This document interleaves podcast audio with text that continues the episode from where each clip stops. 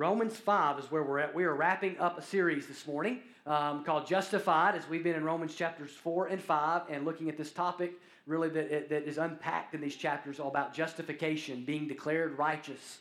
Uh, that's what God does for us in Christ. When we put our faith in Jesus, when we believe on Jesus, um, we are justified. We are declared righteous in the eyes of God. Sinners who have broken God's rules and His law are declared right in His eyes through faith in Christ. And this morning, we're going to kind of get to the root of the issue, a really good summary passage of this kind of salvation history, if you will, in Romans 5, verses 12 through 21. We are told here in this passage of what our story is humanity's story and what our story can be in Christ. And so we're kind of given two realities in this passage, or two kingdoms.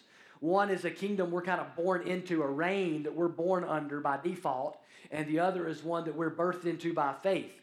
And we're going to see that uh, these two, these, uh, that humanity's story, uh, our beginning, is uh, we're created in God's image. It, it, it, cre- it took a dark turn pretty quick.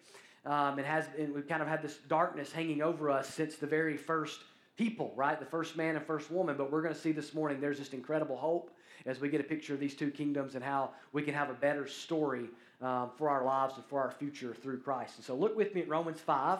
What I'm going to do is it's, it's broken up, the passage, into three very clear paragraphs. We're just going to walk through those paragraphs, one paragraph at a time. We'll wrap up with some takeaways for us from this, from this, uh, from this passage this morning. So look with me at Romans 5, verses 12 through 21. The Apostle Paul writes, Therefore, just as sin came into the world through one man, and death through sin, and so death spread to all men because all sinned. For sin indeed was in the world before the law was given, but sin is not counted where there is no law. Yet death reigned from Adam to Moses, even over those whose sinning was not like the transgression of Adam, who was a type of the one who was to come. So let's pause there, and talk for a little bit. You see the therefore there. I've taught you to always be looking for what that what's this linking to, and this is in the context of the hope we have as believers, the certain hope we have that we talked about last couple of weeks here in Christ and the, uh, of, of salvation in Him and the greater context of really Romans chapters 1 through 4. In other words, how can believers be so sure that we're going to be saved in the end? How can we, how can we know that the death of one man can provide life for all men and women, right? Where, and, and, and by the way, where did this sin begin with anyway? Where does all this come from? Why do we do the things we do? Why are we so ungodly and unrighteous and in need of a Savior, right? All this is kind of summed up in this passage through this historical account that we're going to unpack here. And so we see here, he says, sin entered through one man. And then he talks about death reigning from Adam to Moses. And as he's going to unpack later on in these verses, the one man he's talking about is Adam, the first man that was created. We believe and teach here a literal, historical Adam, okay, uh, with that, that created real issues for us and for all of uh, humanity, all right? So the very first human being was Adam, the second was Eve, right? Adam and Eve. And we see a chain of events that, that took place here. You have Adam, and then we have sin enters the picture in, in, in human terms uh, among humanity. Sin enters between Adam and Eve. And then what comes with sin? So with Adam, we get sin, and then with sin, we get death, we see. And then we see sin and death spread to all. And this is the pattern that we see, by the way. Where there is sin, there is always death, because that's what sin does it kills. It's, it's against God's purposes, against God's will, and sin brings death. And so let's kind of recount the story a little bit. Your little ones are, are actually, uh, they're dealing with some activity sheets there around the Adam and Eve story. Let's recount that story real quick because it is important to understand really this whole passage. And so we've talked about it several times. In Genesis 1 and 2, we see the creation account. God creates, right, simply by speaking right? All powerful God, He says, let there be light, and there is light, right? He says, let there be water, there's water, all that. I mean, He just speaks and it happens, but then He forms Adam and Eve, right? Breathes life into them, forms them, we see with His hand, just showing us, the, man, just that imagery there, that picture of Him taking time and just the difference in Adam and Eve or humanity from the rest of creation, created in His image, created to be stewards, and He places them in the garden, the Garden of Eden as stewards over his creation, to manage, if you will, his creation.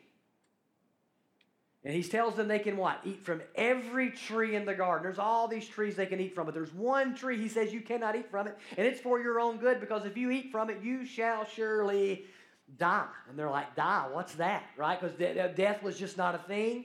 They had not seen anyone die, they had not experienced death. God did not create them with the purpose of dying, created to be with God, live with God forever. And then Satan enters the picture, right, in the form of the serpent, and he tempts them, right? And he comes to Eve, and he tempts Eve, and basically kind of sells her on this idea that, hey, God is just really being a cosmic killjoy here. He don't want you, he's just jealous. He don't want you to be like him. He don't want you to know things he knows. Aren't, can't you kind of do this life thing on your own, make your own choices, right? And he tips her, and she looks at it, and she goes, you know, that looks good to eat. And, I, you know, it, it, if it'll make me wiser, I mean, and, and it kind of begins to say, you know what, maybe it'd be good to kind of be my own God and take charge. And Adam is standing there the entire time, right? And it happens. She takes the fruit, she eats, and then Adam takes the fruit and he eats. Definitely, and you know, and the Bible kind of points out for us, Eve was deceived. See, Adam willfully, rebelliously just shakes his fist at God and takes the fruit and he eats, and then God comes looking for him. Remember the story? And who does he come looking for? He comes looking for Adam. Because, because he had placed Adam as the head, right?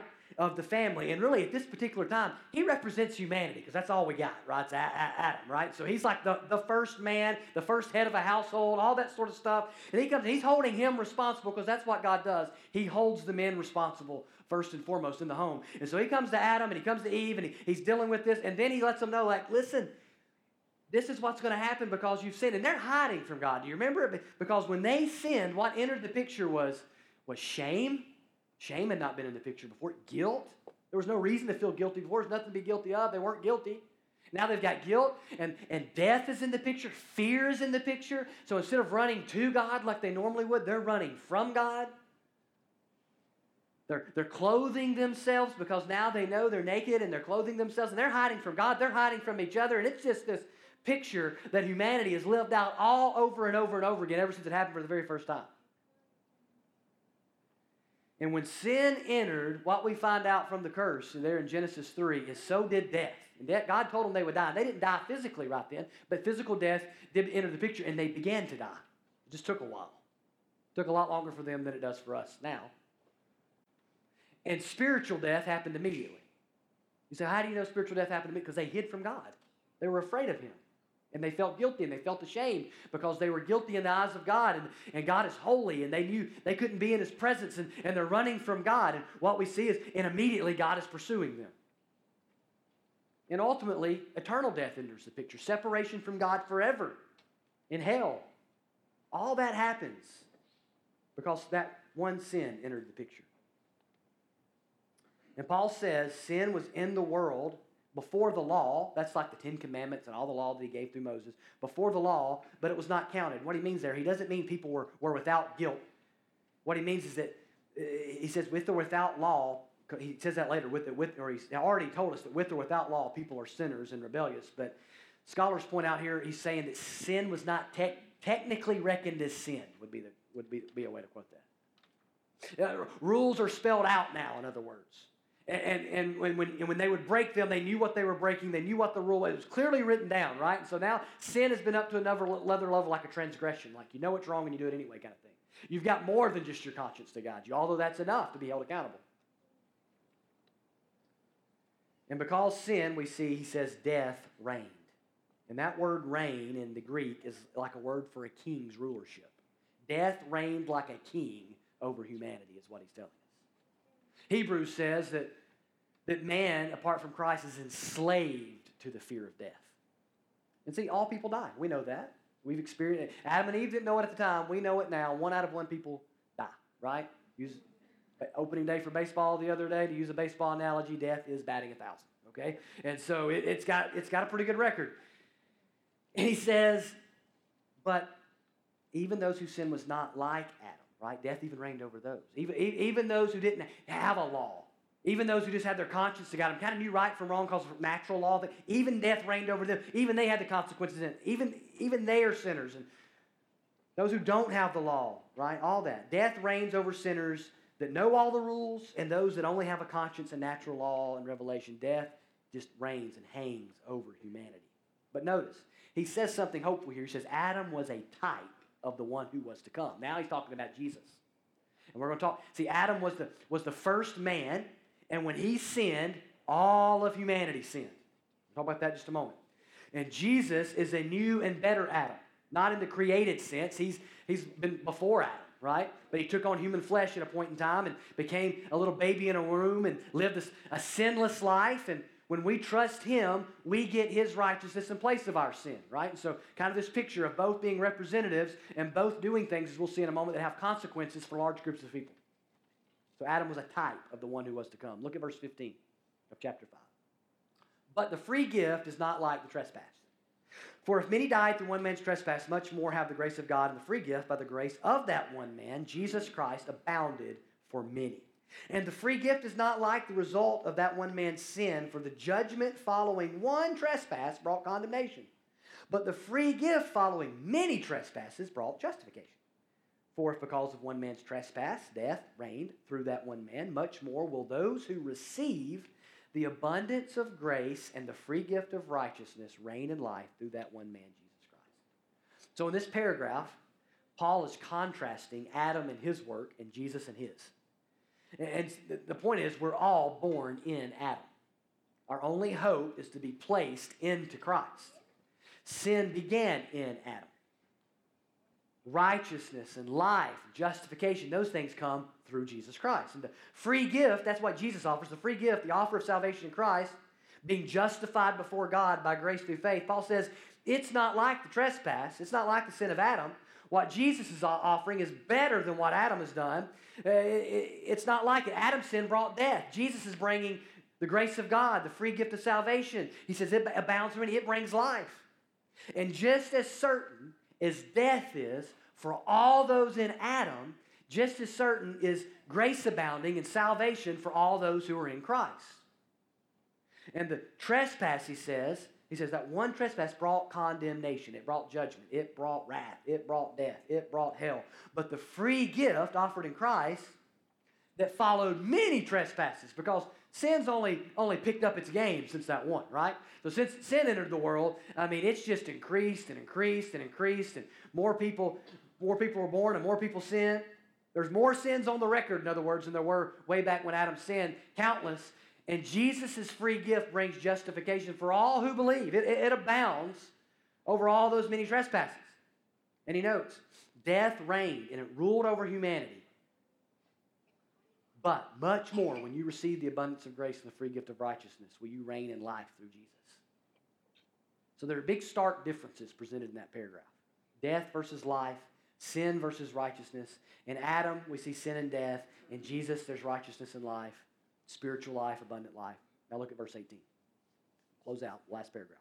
Therefore, as one trespass led to condemnation for all men, so one act of righteousness leads to justification and life for all men. For as by one man's disobedience the many were made sinners, so by one man's obedience the many will be made righteous. Now the law came in to increase the trespass, but where sin increased, grace abounded all the more so that as sin reigned in death, grace also might reign through righteousness, leading to eternal life through Jesus Christ our Lord. So he sums up one trespass led to condemnation for all men. Now, how can one sin lead to all people being condemned? People struggle with this because, one, we don't realize how holy God is. So we, we can't really wrap our minds around it. And two, we don't realize how evil sin is. And we don't realize how evil sin is because we have trouble grasping how holy God is. And we have trouble grasping how holy God is because we're sinful. So it's like this vicious circle, right? And see, God's not like us. God is completely pure without sin. He is perfectly right in all of his ways and just. And it has never crossed God's mind to do something sinful or evil. He is all powerful, all knowing, and sinless in every way. He is in no way like you or me. His thoughts are not our thoughts, his ways are not our ways, his word and in light of that, think of how evil sin must be. Sin looks at the perfect sovereign king of the universe, the creator of all things, the God who, who perfectly loves you and me, and says, I know better than you, God. I don't trust you, God. I don't love you, God, and I will be my own king. That's what sin says, even the smallest sin. And we still can't comprehend how evil that is because our minds are still tainted by sin in some way. In light of that, it just took one sin for condemnation to spread all because it was a sin against it. Was infinitely evil because it was against an infinitely holy, righteous God. Through Adam's disobedience, we're all made sinners. Through Christ's obedience, we can be made righteous. And because while sin is powerful, is the point, Christ is more powerful.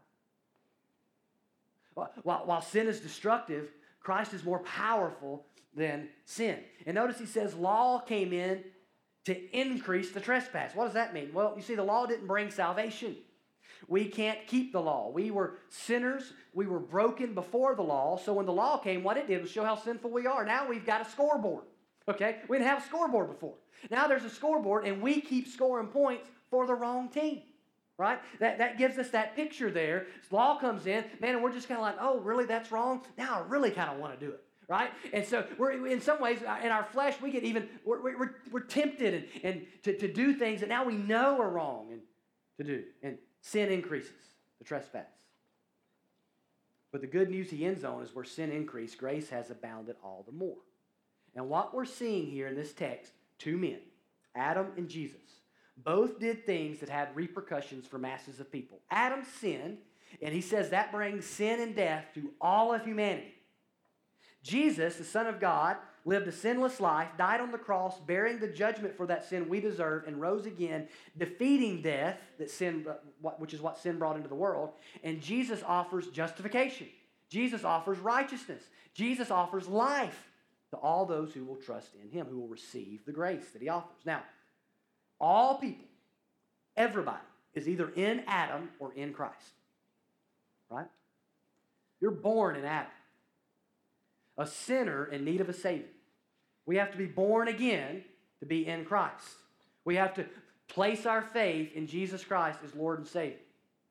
You're either in Adam and therefore under the reign, the rulership of sin and death, or you are in Christ where grace reigns and are reigning in life, freely given eternal life. There is no middle ground. There's no fuzzy place to live here. There, there, there, there's no purgatory here. This is, man, you're either in Adam or you're in Christ. Your, your reality is either, man, I'm experiencing the same thing that, I, that, that Adam brought into the world, or I've been saved, I've been rescued, I've been redeemed, and now grace reigns in my life. And so, as we think about these things, and we seek to apply this text to our lives and think about how it affects our story, I want you to see three clear applications here quickly, okay? Number one, I want you to see that we have a shared story. All of us do. And that is this our sin is deep rooted and deadly. It's deep rooted and deadly. It's, it's rooted deep down in our souls, right? It goes way back. Okay, in verse 12, he says, Death spread to all men when Adam sinned because all sinned. And here's what he means by that. That's a difficult phrase that theologians have had fights about for centuries. So I'm going to sum it all up in about 30 seconds. Fix all this for us. Just kidding. But, but here, here, here's what he means Adam was representative of humanity at. One scholar put it this way humanity was in his loins, okay? He was the first man, and when Adam sinned, humanity sinned.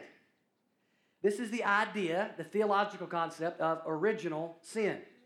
Every human ever born has been, has been a sinner because we are born in and under sin because of Adam's sin. And Adam was our corporate representative, is a way to think about it.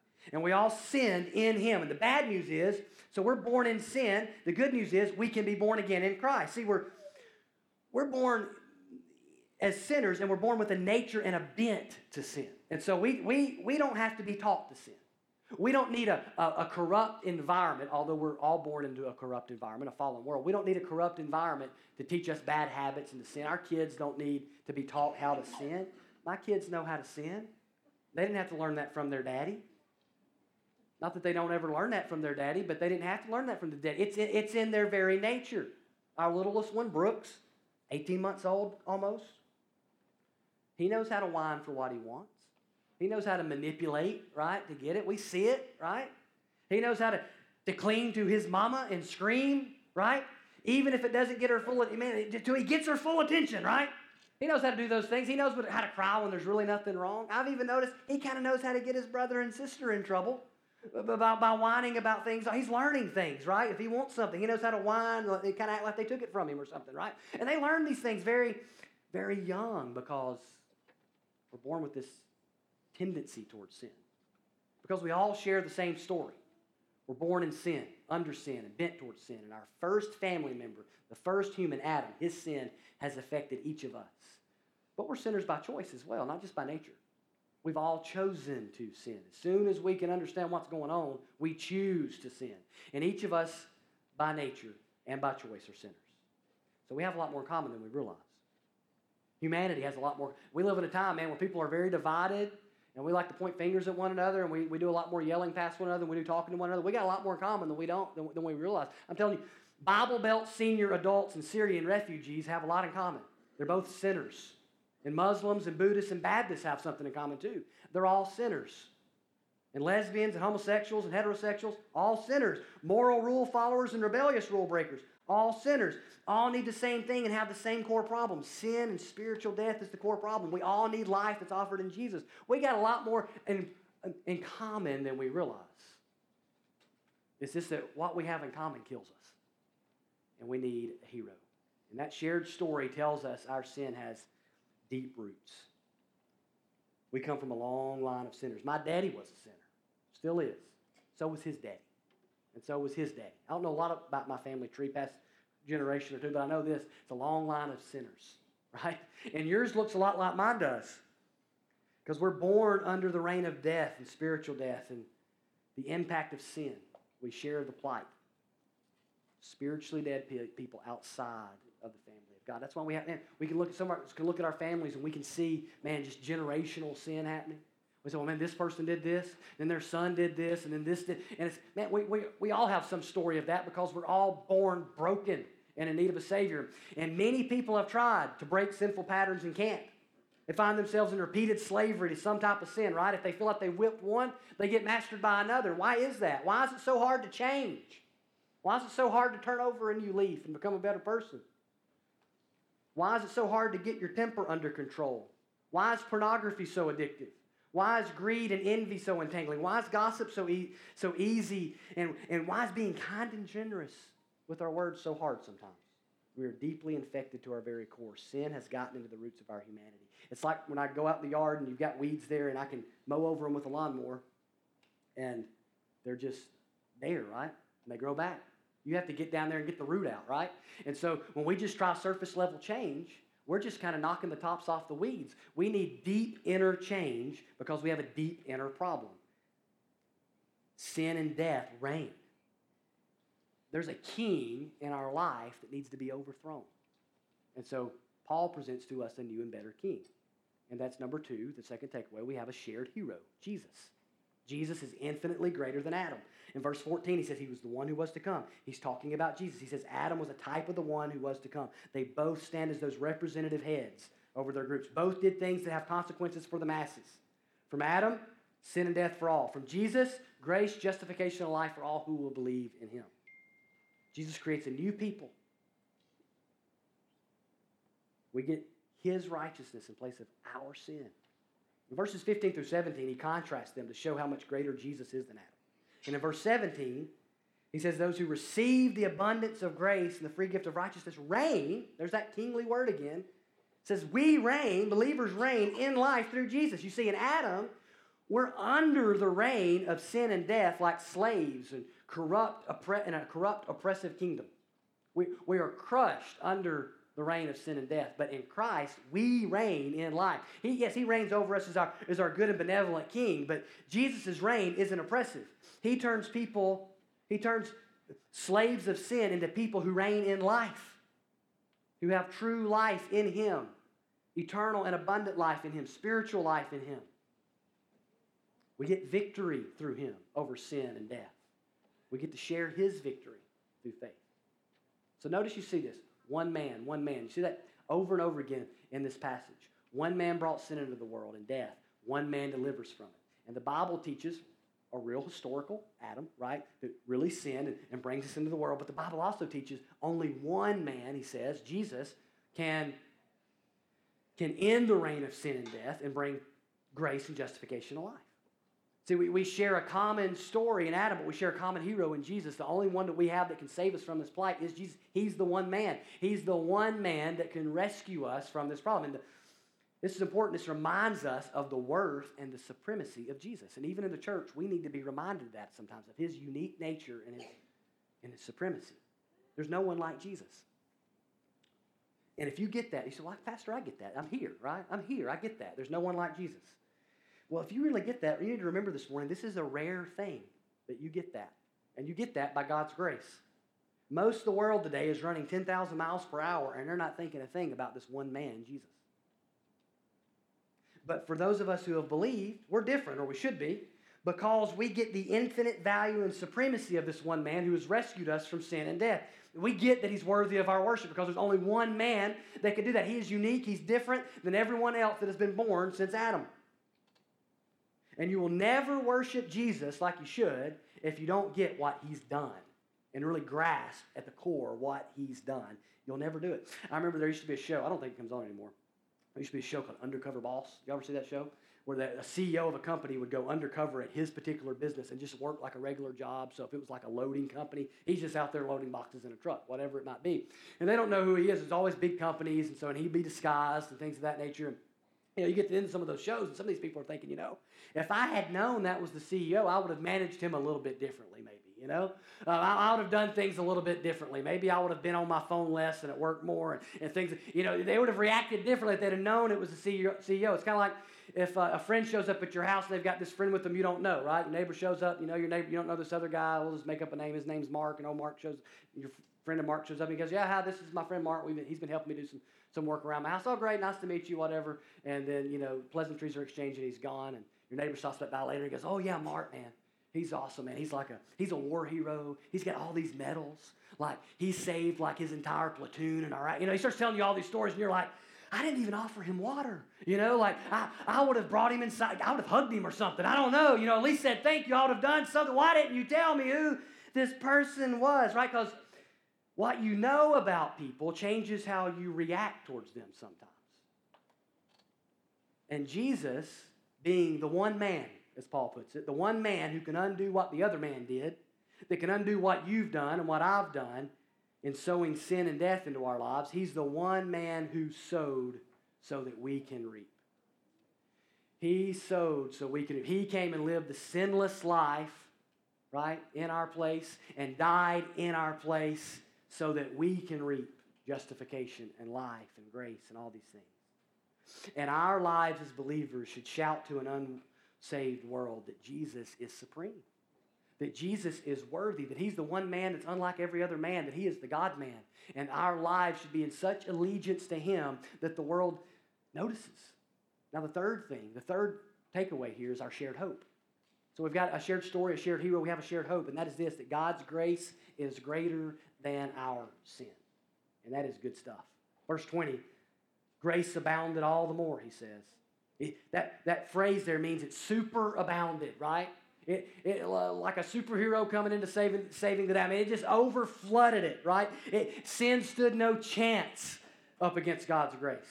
The law came through Moses on Sinai, Sinai, the Ten Commandments, and, but sin didn't stop, right, or slow down. It increased and increased and increased. And every time someone's born, more sin comes. But he says, grace superabounded, right? All the more surpassed so that it was not to be outdone by sin. Sin reigned in death, but grace reigns through righteousness, leading to eternal life through Jesus. The short of it is this God's grace is greater than, than our sin, than your sin, than that sin. God's grace can handle your sin. No sin is so strong. No stain of sin is so dark. No addiction is so binding. No habit is so forming. No decision is so stupid and no pervasion is so crooked that God's grace cannot handle it.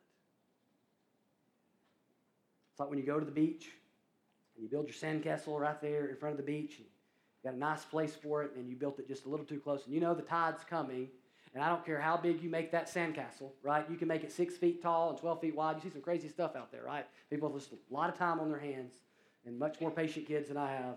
And they've got these incredibly large sandcastles, but it's not going to win right? Because at some point the tide's coming and it went, it's, it's every time, man. It's just going to pound that thing until it's gone, right? You can ride the sand walk and this water washes over and it's gone. It's like those waves come in and they super abound over whatever you did. And that's the picture we see here is that when God's grace comes into our life, it's super, it just washes right over the sin. And, it, and it's the kind of grace that, that cleanses, that forgives, that justifies, that makes us right in the eyes of God. And it's the kind of grace that frees and releases and changes our hearts and minds, right? It's, it's grace for justification, saved. It's grace for sanctification, growing in godliness. And it's grace for glorification, keeping us so that we spend eternity one day with God in heaven. God's grace abounds for all those areas. And God's grace saves you, and God's grace keeps you, and God's grace forms you as Julie Johnston, a minister's daughter, wrote in 1911 Marvelous grace of our loving Lord, grace that exceeds our sin and our guilt, yonder on Calvary's Mount outpoured, there where the blood of the Lamb was spilled. And you know, many of you do, the chorus Grace, grace, God's grace, grace that will pardon and cleanse within, grace, grace, God's grace, grace that is greater than all our sin believers have been singing about God's grace for a long time. Right? I could quote Amazing Grace, or we could quote new songs that have been written about God's grace. And we just keep writing new songs about God's grace and singing old songs about God's grace. Why is that? Because we have found Paul's words to be true. We keep singing about it because time and again a sinner turns to Christ and finds that, yes, there was enough grace for him or her too. God's grace abounds, and it abounds to save you, it abounds to cleanse you, it abounds to keep you. The same grace that brings you into the family of God forms you to be more like Jesus. That's why if you're more like Jesus today than you were 10 years ago in your character and your habits and the way you treat others, if there's more fruit of the Spirit present in your life today than it was five years ago, that's grace. That's grace. You say, I feel like I've grown some spiritually over the last five years. Yeah, that's called grace. It's the same grace that brought you into the family progresses you in maturity in the family. The same grace that causes you to be born again causes you to grow up. Causes you to grow up in the faith. It abounds. It abounds. It abounds all the more. The reason you and I are not dead today is grace. And the reason, if you're saved today, that you're saved is grace. And the reason you haven't ruined it all, thrown it all away, is grace. And the reason you're godlier today than you used to be is grace. It's all grace because it superabounds. Floods our life when we believe. So if you're in Christ today and no longer in Adam, then you need to, you need to take sin serious because we understand how destructive sin is. We get, we've heard the story. We, we've lived the story in our own way. We, we, we, understand, we get, so we need to understand how sin serious is. We know what it does, so we should take sin seriously. Shouldn't tolerate it in our lives. Shouldn't, shouldn't play around with it shouldn't tempt ourselves with it. And at the same time, we should be, we should be looking for ways in our life to, to give Jesus glory, to worship Him, to live for Him, to point others to Him. And then we need to be sharing God's grace with other people. Because it's not just greater than our sin, it's greater than their sin, too. They need only believe. So, if you're here today and you're what I would say, what this text would say is still in Adam, in other words, you've never received God's grace through faith in Jesus Christ you need to simply receive his grace. The Bible says Jesus lived in your place, a sinless life, and then died in your place, bearing the punishment for your sin that you deserve. And then he rose from the dead. And that if you put your faith in Jesus to take your sin away and to rescue you and forgive your sin, that you can be saved. And that the moment you genuinely place your faith and trust in Christ, you are saved. God's grace floods your life. And if you're here today and you've never done that, that's, that's the first, that's the big, that's, and that's the response that God would have you to make today, I believe. But if you're here today and you're a Christian, what do we do with a text like this? We take our sin more serious. We give Jesus more glory. We share Jesus with others more passionately because we get, we have a shared story with others. There's only one shared hero, and that's Jesus. And our, we have a shared hope, and that is God's grace is greater. Let's pray.